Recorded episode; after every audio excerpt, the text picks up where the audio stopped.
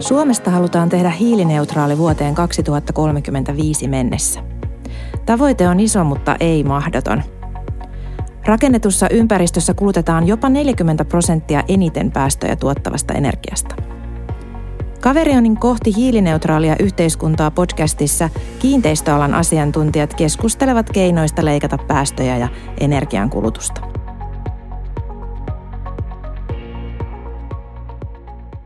Nopeat ja häiriöttömät tietoliikenneyhteydet ovat nykymaailmassa äärettömän tärkeät. Tehdään tätäkin podcastia etäyhteyksien yli. Harva kuitenkaan ajattelee, että, että myös sillä kriittisellä infrastruktuurilla, joka mahdollistaa nämä yhteydet, on oma hiilijalanjälkensä. Esimerkiksi tukiasemat kuluttaa sähköä ja tuottaa sinne hukkalämpöä. Miten tämän tietoverkko-infran hiilijalanjälkeen voitaisiin pienentää? Voitaisiinko sitä infraa yhdistää tiiviimmin esimerkiksi meidän kiinteistöihin ja saavuttaa sitä kautta jotain hyötyä? Minä olen Jaakko Soudunsaari ja muun muassa näihin kysymyksiin on tänään vastaamassa Nokian tutkimusjohtaja Olli Salmela. Olli on myös ollut vetämässä energiatehokkuuden aihealuetta tällaisessa Keko-nimisessä ekosysteemihankkeessa, jossa pyritään kiinteistödatan pohjalta luomaan joustavampaa ja tuottavampaa rakennettua ympäristöä. Tervetuloa kohti hiilineutraalia yhteiskuntaa podcastiin, Olli Salmela. Joo, kiitoksia. Kiitos Jaakko ja, ja oikein mukava, mukava tulla tähän, tähän tuota, kertomaan näistä meidän työryhmän tuloksista ja vähän myös siitä, mitä Nokia tekee tällä, tällä alueella. Joo, jos lähdetään liikkeelle aivan ensimmäisenä siitä, että, että kuka oikein on Olli Salmela? No juu, tosiaan niin kuin vähän esittelitkin, niin mä olen tämmöisen Nokia Bellaxista vedän pientä Emerging Technologies tutkimusryhmää siellä. Sitten mulla on vähän tämmöinen sivuharrastus. Mulla on myös dosentuurit tuolla Aalto-yliopistossa ja Oulun yliopistossa. Aika pitkä linja Nokialla nyt vuonna 1995 aloittanut ja silloin meillä oli vielä nämä kännykätkin ja kaikki ehkä ne muistaa vielä – ja, mutta mä itse siirryin vuonna 2000 sitten tänne niin verkkopuolelle, mikä nyt on tämä Nokian bisnes tällä hetkellä. Pitkä historia takana Nokialla sulla. Millaisin keinoin, mutta millaisin keinoin Nokialla te olette pyrkinyt energiankulutusta ja hiilidioksidipäästöjä vähentämään? No varmaan se ihan tietenkin vähän niin kuin kaikki yritykset, niin yrittää tehdä uusia ja parempia tuotteita ja se on varmaan se ihan se päälinja meilläkin. Ja nyt kun tämä 5G on tullut, niin tietyllä lailla siinä on niin kaksi näkökulmaa. Että 5G-laitteet sinänsä kuluttaa vähemmän energiaa per, siirretty bitti kuin, kuin nämä vanhat laitteet. Ja yksi, yksi äh, tuota, asiakas on, on kertonutkin meille, että he on pystynyt vähentämään energiankulutusta 80 prosentilla siirtymällä 5Gn käyttöön. No tietenkin toinen, mikä, mikä nyt sitten on ehkä vähän tämmöinen niin kuin äh, mahdollistava juttu on, että kun näitä tietoliikenneverkkoja nyt käytetään tässä tämäkin podcastin lähetyksessä, se mahdollistaa muun muassa tämmöisiä etätyötekomahdollisuuksia, jolloin sitten tietenkin se liikenteen määrää voidaan pienentää. Ja, ja sitten taas, jos mennään esineiden internetpuolelle, niin sitten taas mietitään kaikenlaisia tuotantolaitoksia, joita voidaan, voidaan entistä paremmin käyttää entistä tehokkaammin käyttää ja näin sitten voidaan säästää myös sitä energiankulutusta tämmöisissä tuotantolaitoksissa. Eli, eli tässä on aika, aika montakin näkökulmaa. Se, mikä, mikä sitten niin kuin tavallaan mua itseä lähellä on ollut, on ollut tämmöinen nestejärjitteisen tukiaseman kehitys, joka mun tutkimustiimissä on, ollaan kehitetty ja on nyt menossa tuotteistukseen. Kiinnostaa, mainitsit no tukiasemat, niin millainen, millainen tyypillisesti on niin kuin tukiasemien hiilijalanjälki, paljonko ne kuluttaa esimerkiksi energiaa ja, ja, ja mitä, mitä se nestejäähdytteisyys sitten saa aikaan? Joo, no tietenkin on vanhat Nokian kännykät, ne kaikki oli helppo ymmärtää, että mistä on kyse. Ja, ja nyt sitten kun tukiasemat on se meidän suuri volyymisin tuote, niin ne on yleensä sellaisia, että mastoja saattaa näkyä tuolla tien varsilla tai talojen katoilla – mutta oikeastaan se energiankulutus, mitä siellä tapahtuu, niin on, siellä on kaksi tämmöistä yksikköä. Siellä on radioyksikkö, joka lähettää ja vastaanottaa sitä radiosignaalia. Ja sitten siellä on tavallaan tämän tukiaseman aivot, että siellä on tämmöinen baseband-yksikkö, jossa on sitten paljon prosessoreja, jotka on kohtuullisen paljon sähköä kuluttavia. Ja näitä tukiasemia maailmanlaajuisesti on, on noin 10 miljoonaa. Ihan tarkkaa lukuhan ei tunnetta. Mutta joka tapauksessa, koska siis Nokia, Nokia lisäksi muutkin toimittaa näitä yksiköitä, että sen takia me ei ihan tarkkaan tiedetä. Mutta se on varmaan aika hyvä arvaus ja, ja yksittäinen tukiasema, se energiakulutus on semmoista kahdesta viiteen kilowattia, joskus on kymmenenkin kilowattia, että se vähän riippuu minkälaiseen paikkaan tämä sijoitetaan.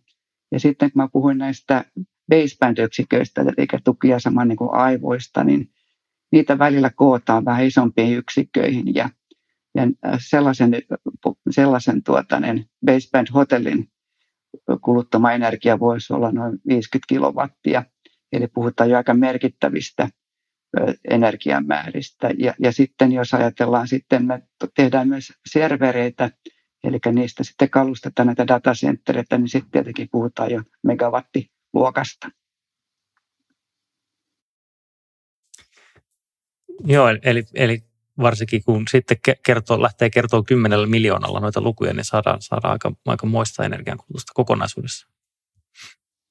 Kyllä, ja jos mä jatkan, nyt muistan, että taas puhuin niin pitkästi, että, että, että meidän jälkimmäinen kysymys unohtuu vastata, eli, eli tämä, mitä nestejärjitys vaikuttaa, niin me ollaan tosiaan tätä tukiasemapuolta nyt mietitty meidän asiakkaiden kannalta, eli meidän laitteet on yleensä ilmajäähdytteisiä, eli tarkoittaa sitä, että siellä on tämmöinen puhallin, joka jäähdyttää meidän elektroniikkaa, jolloin ne ei pääse ylikuumenemaan.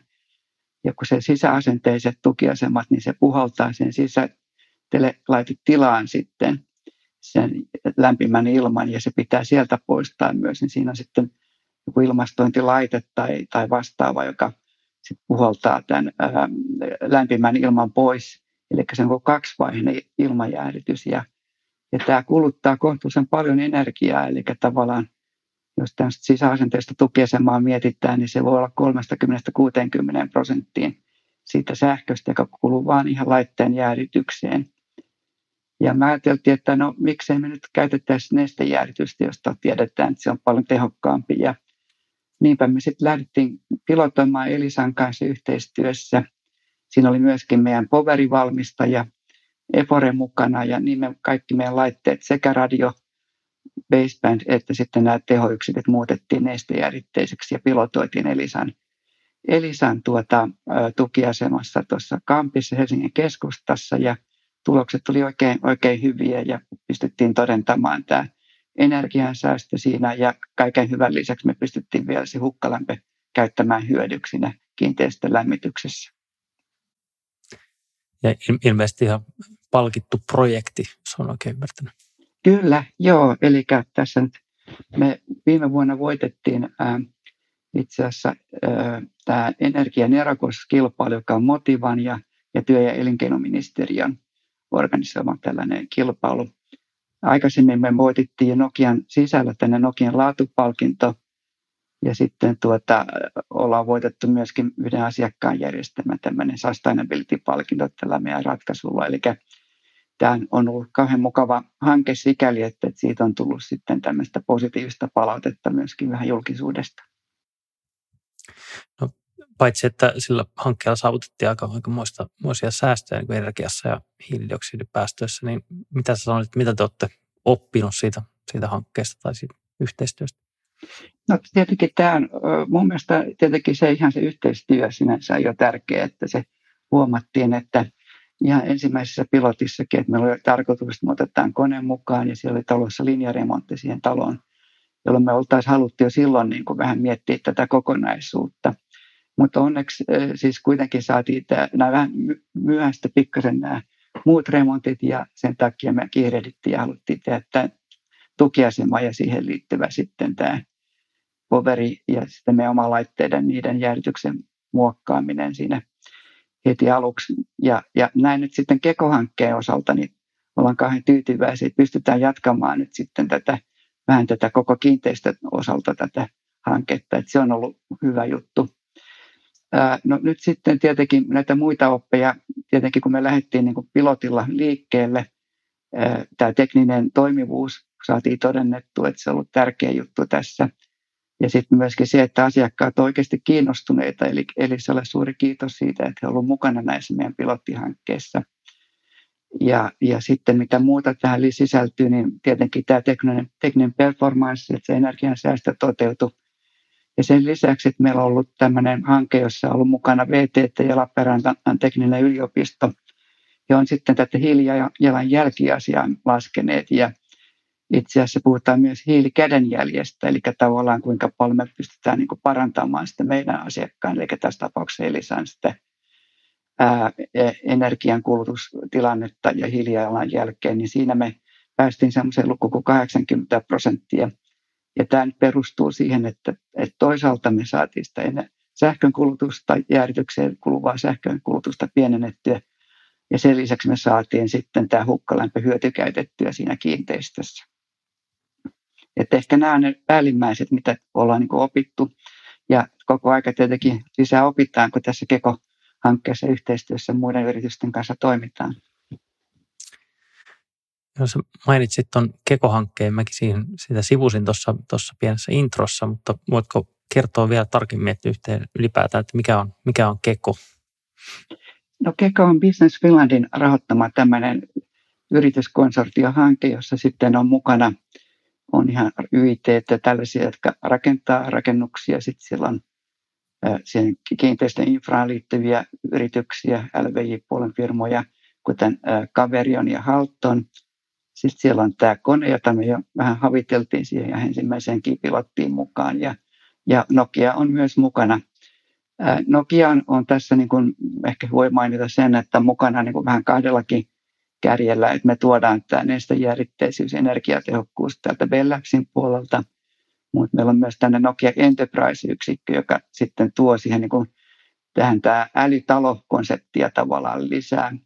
Eli mahdollistaa tätä esineiden internet-asiaa silleen, että, että siellä tuodaan tämmöinen ää, yksityinen mobiiliverkko, eli Private LTE sinne kiinteistön rakennusvaiheessa jo mukaan, ja siinä antorointia sitten tulee merkittävässä määrin, jolloin pystytään sitten energiankulutusta säätelemään. Ja, ja sen lisäksi sitten tuodaan tämmöinen reunalaskenta, jolloin tavallaan se anturidata ja, ja toimilaitedata saadaan äh, tavallaan siinä lähellä kiinteistöä äh, analysoitua ja sitä kautta pystytään ohjaamaan sitä kiinteistöä niin, että se on hyvin mahdollisimman energiatehokas ja mahdollisimman älykäs. Kun kiinnostaa erityisesti toi, toi tota energiansäästöpuoli, missä ensimmäisenä mainitsit sieltä, sieltä nestejäähdytys ja energiansäästö, niin millaisia, millaisia ratkaisuja tai oivalluksia te olette, te olette tämän asian suhteen tehneet siellä Kekossa? No varmasti tietenkin aina näissä asioissa vähän niin kuin puuhun, eli lähdettiin analysoimaan sitä, että, että, että mihin se energia ylipäänsä kuluu kiinteistöissä Suomessa ja lämmitys- ja jäähdysratkaisut on, on tietenkin merkittäviä. Sitten tulee valaistus ja vähän riippuen siitä, minkälaisia, minkälainen kiinteistö on kyseessä. Että siellä voi olla sitten hissi, siellä voi olla tukiasema, datacenteri, siellä voi olla jotain jäähdysratkaisuja esimerkiksi, jos siellä on vaikka joku tämmöinen tämmöinen tuota, niin, taloustavaraliike, jossa sitten on kylmälaitteita – ja se, mikä varmaan on ollut yksi oivallus se, että kaikesta huolimatta yöaikaan jonkin verran kuluu vähän energiaa enemmän kuin ehkä ajateltaisiin. Sitä voidaan niin kuin ratkaista varmasti ihan perus kiinteistöautomaatiolta ja pääsääntöisesti näin pystytäänkin toimimaan. Ja, ja, ja sitten tuota, mutta siihen voidaan lisätä myös tämmöistä ihan koneella, koneälyä ja, ja, ja koneoppimista jolloin sitten pystytään niitä ihmisvirtoja paremmin mallintamaan. Koneellahan on tämmöinen people flow ratkaisu jo olemassa, jolla niin kuin tavallaan niitä hissien, niiden, niitä ihmisiä ohjataan vähän sen mukaan, mihin kerrokseen he on menossa ja näin päin pois. Mutta, mutta tietenkin nyt sitten voidaan myös ohjata ihmisiä vähän, jos kiinteistö ei ole aina ihan täynnä, niin että siellä osa kerroksista voi olla aktiivisemmassa käytössä – ja osa ei ehkä niin aktiivisessa. Ja sitten vastaavasti esimerkiksi näitä LVI-ratkaisuja voidaan ohjata siten, että ne on, on tarpeen mukaisia, jolloin sitten sitä sähköä säästyy.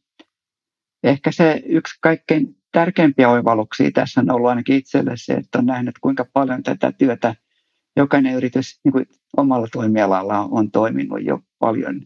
Ja mainitsin nämä meidän Nokian modernisoinnit 5G suhteen ja järjestyksen koneellahan on, on, on vastaavasti. Siellä on innovaatioita, muun muassa tämä konehuoneeton hissi, joka on sitten näitä vaihteistoja, siihen liittyviä kitkoja ja energiasyöppöjä ratkaisuja karsinut merkittävästi.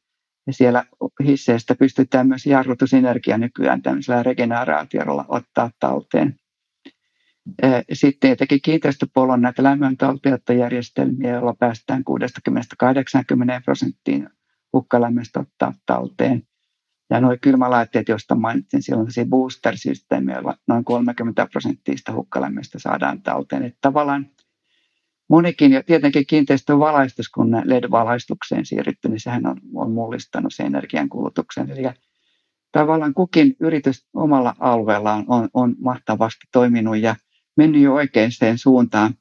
Mutta Keko-hankkeessa minusta se idea on just se, että nähdään, että tämä kokonaisuus onkin vähän enemmän kuin osiensa summa. Ja, ja näin, näin ollaan niin mietitty, että, että tulevaisuuden kekotalo voisi olla vähän niin kuin samanlainen innovaatio kuin tämä suomalainen astiakaappi.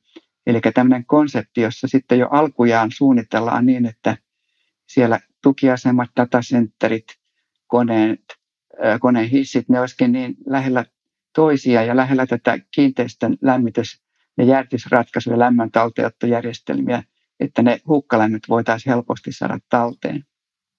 Että ehkä tämä, tämä on ollut yksi, yksi merkittävä havainto. Toinen, mikä sitten tähän kokonaisuuteen liittyvä asia on se, että myöskin nämä energiavarastot, niin niitäkin voidaan sitten niin kuin keskittää. Eli puhuttiin älytalosta, voidaan puhua myös älyakuista. Eli kun tukiasemien pitäisi pystyä toimimaan myös sähkökatkon tilanteessa 3-4 tuntia, hissien pitää pystyä ajamaan se hissikori seuraavalle tasolle, jos tulee sähkökatko ja siellä pitää hätäpuhelut ja valaistustoimia.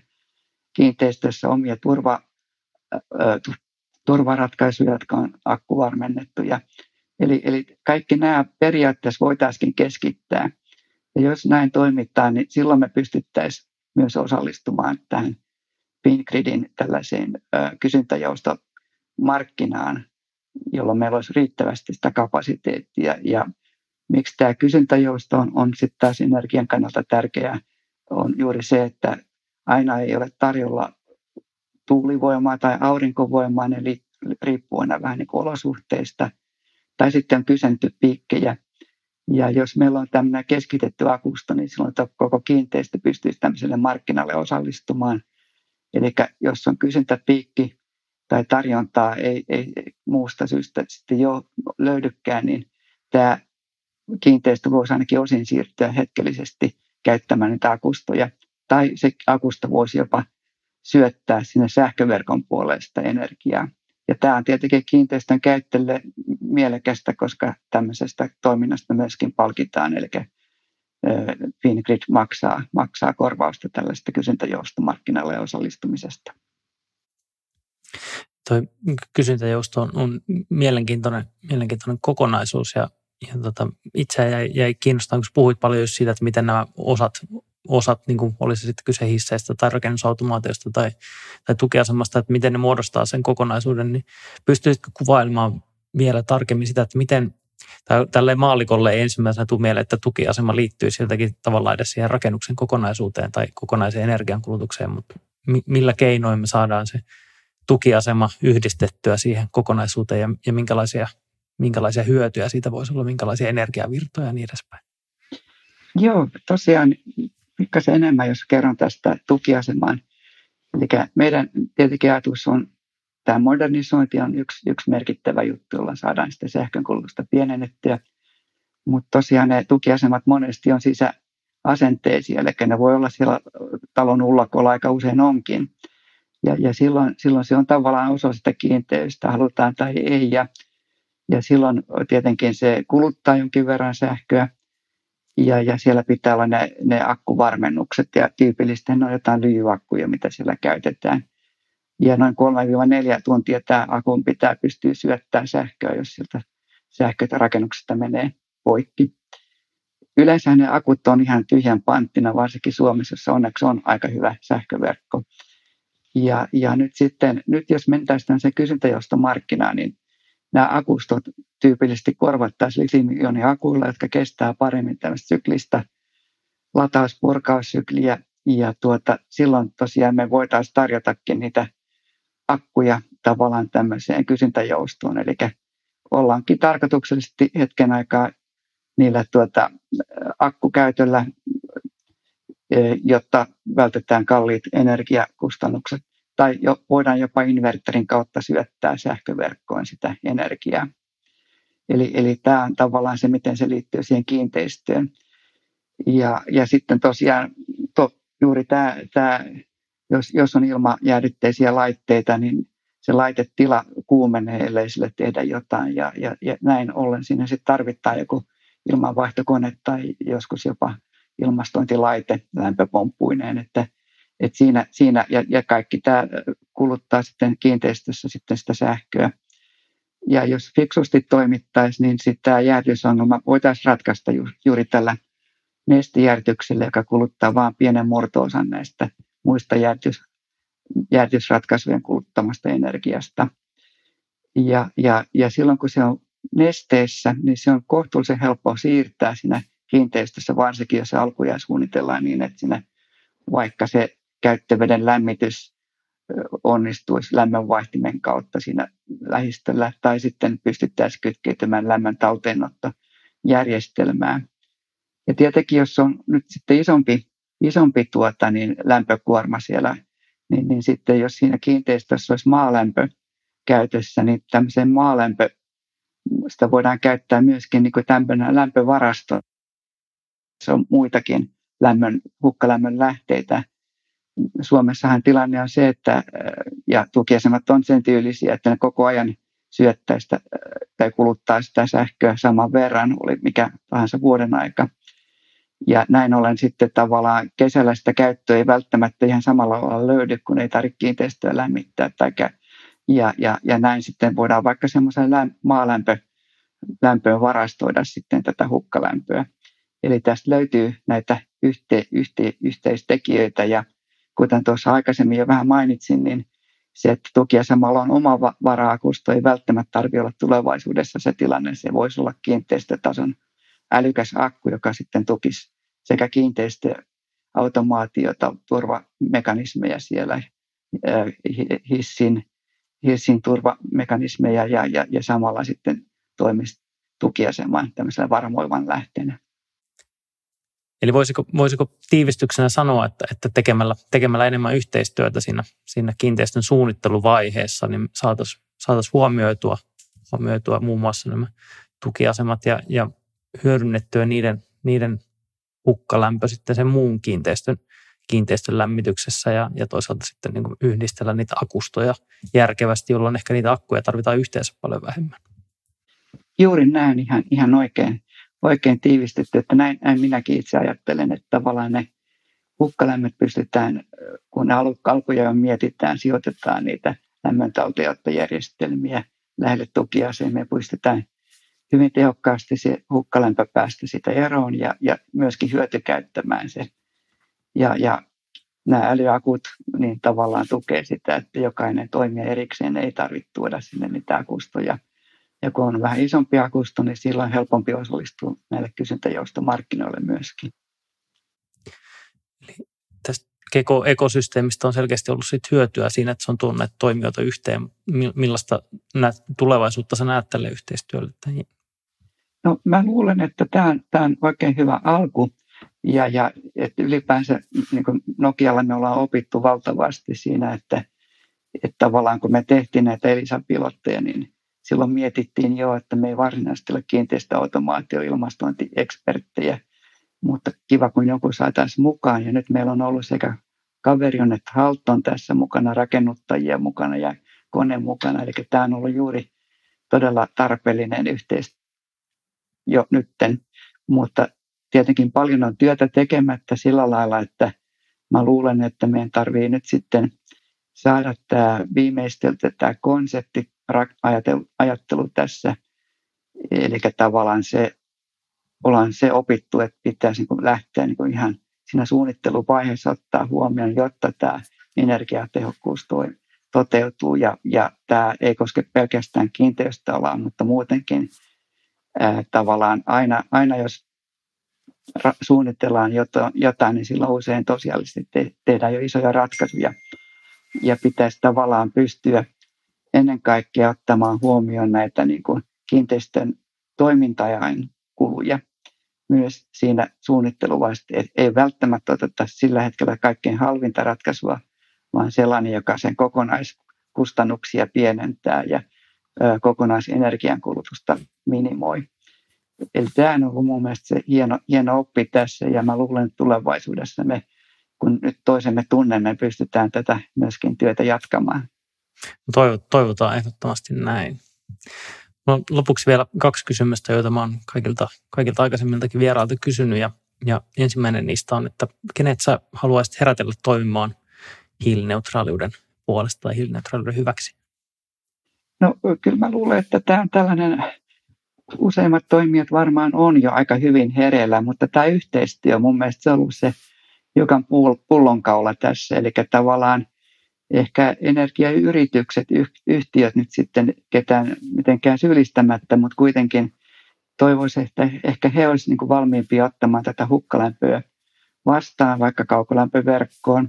Näistä on hyviä esimerkkejä myöskin. Esimerkiksi Mäntsälässä on Jandexin datacentteri, Telialla on datacentteri tuolla Pitäjänmäellä ja näistä se hukkalämpö todella syötetään kaukolämpöverkkoon, mutta ehkä, ehkä tässä suhteessa tämä energia markkinamyllärys tietenkin on, on, on aiheuttanut sen, että ehkä pitäisi pikkasen avoimemmin suhtautua myös siihen hukkalämmön vastaanottamiseen ja siitä vaikka hieman korvaamiseen. Eli, eli, eli ehkä se olisi se herätys tässä. Paljon hyvää työtä on toki jo on tekeilläkin tässä.